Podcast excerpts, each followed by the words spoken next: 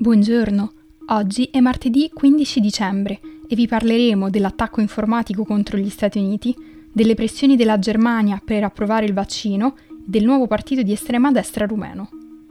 Questa è la nostra visione del mondo in 4 minuti. Per più di cinque anni le agenzie del governo federale statunitense sarebbero state vittime di un attacco informatico, il più grande mai avvenuto contro gli US, gli hacker sono stati in grado di monitorare il traffico interno di posta elettronica e potrebbero aver compromesso molti organismi governativi. La situazione è talmente grave che sabato si è riunito d'urgenza il Consiglio di sicurezza nazionale alla Casa Bianca.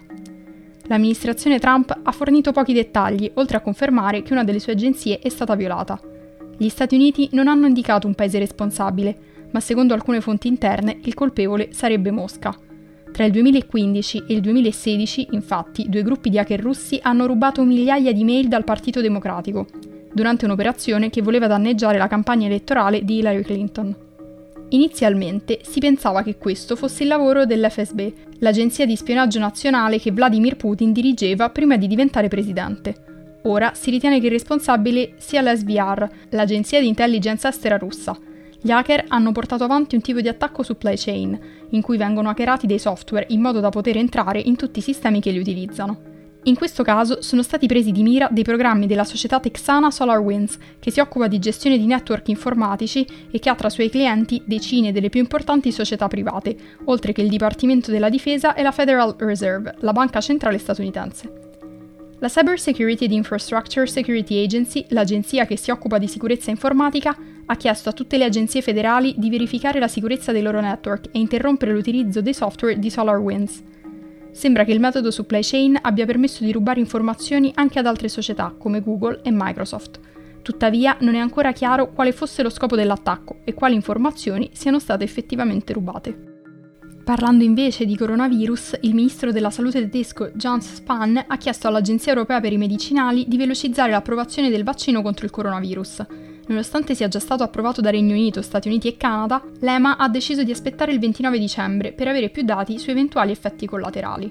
Nelle ultime settimane gli ospedali di tutta la Germania hanno avvertito che il sistema sanitario è al limite. Lunedì sono stati segnalati 16.362 nuovi casi, circa 4.000 in più rispetto a una settimana prima l'istituto Robert Koch ha riportato 188 nuovi decessi, portando il bilancio complessivo del paese a quasi 22.000 morti. La cancelliera Angela Merkel e i governatori dei 16 stati tedeschi hanno concordato domenica di intensificare le restrizioni a partire da mercoledì fino al 10 gennaio.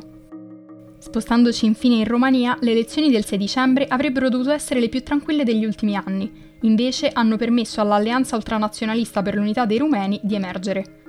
Si tratta di un partito di estrema destra che ha basato la sua campagna elettorale sulla propaganda anticoronavirus, il sostegno della Chiesa ortodossa rumena, una strategia efficace sui social e la volontà di discutere di questioni tabù per diventare inaspettatamente il quarto partito in Parlamento. L'Alleanza ultranazionalista per l'unità dei rumeni è stato fondato il 1 dicembre 2019, il grande giorno dell'Unione della Romania, nella storica città di Alba Iulia, dove è stata proclamata l'Unione della Romania e della Transilvania, che prima faceva parte dell'Ungheria.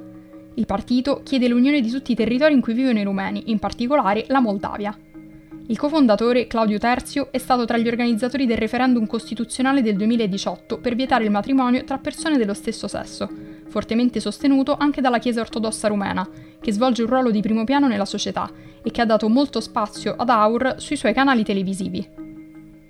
Solo il 3% degli elettori ha votato per l'alleanza ultranazionalista, ma potrebbe comunque diventare una spina nel fianco per il prossimo governo, che probabilmente sarà una coalizione guidata dal ministro delle finanze in carica Florin Citu del Partito Liberale Nazionale. Il nuovo governo dovrà fare i conti con un'economia gravemente danneggiata dalla pandemia e con un deficit di bilancio in crescita. Inoltre dovrà impegnarsi a rafforzare la fiducia nelle istituzioni e nell'Unione Europea. Per oggi è tutto. Dalla redazione di The Vision a domani.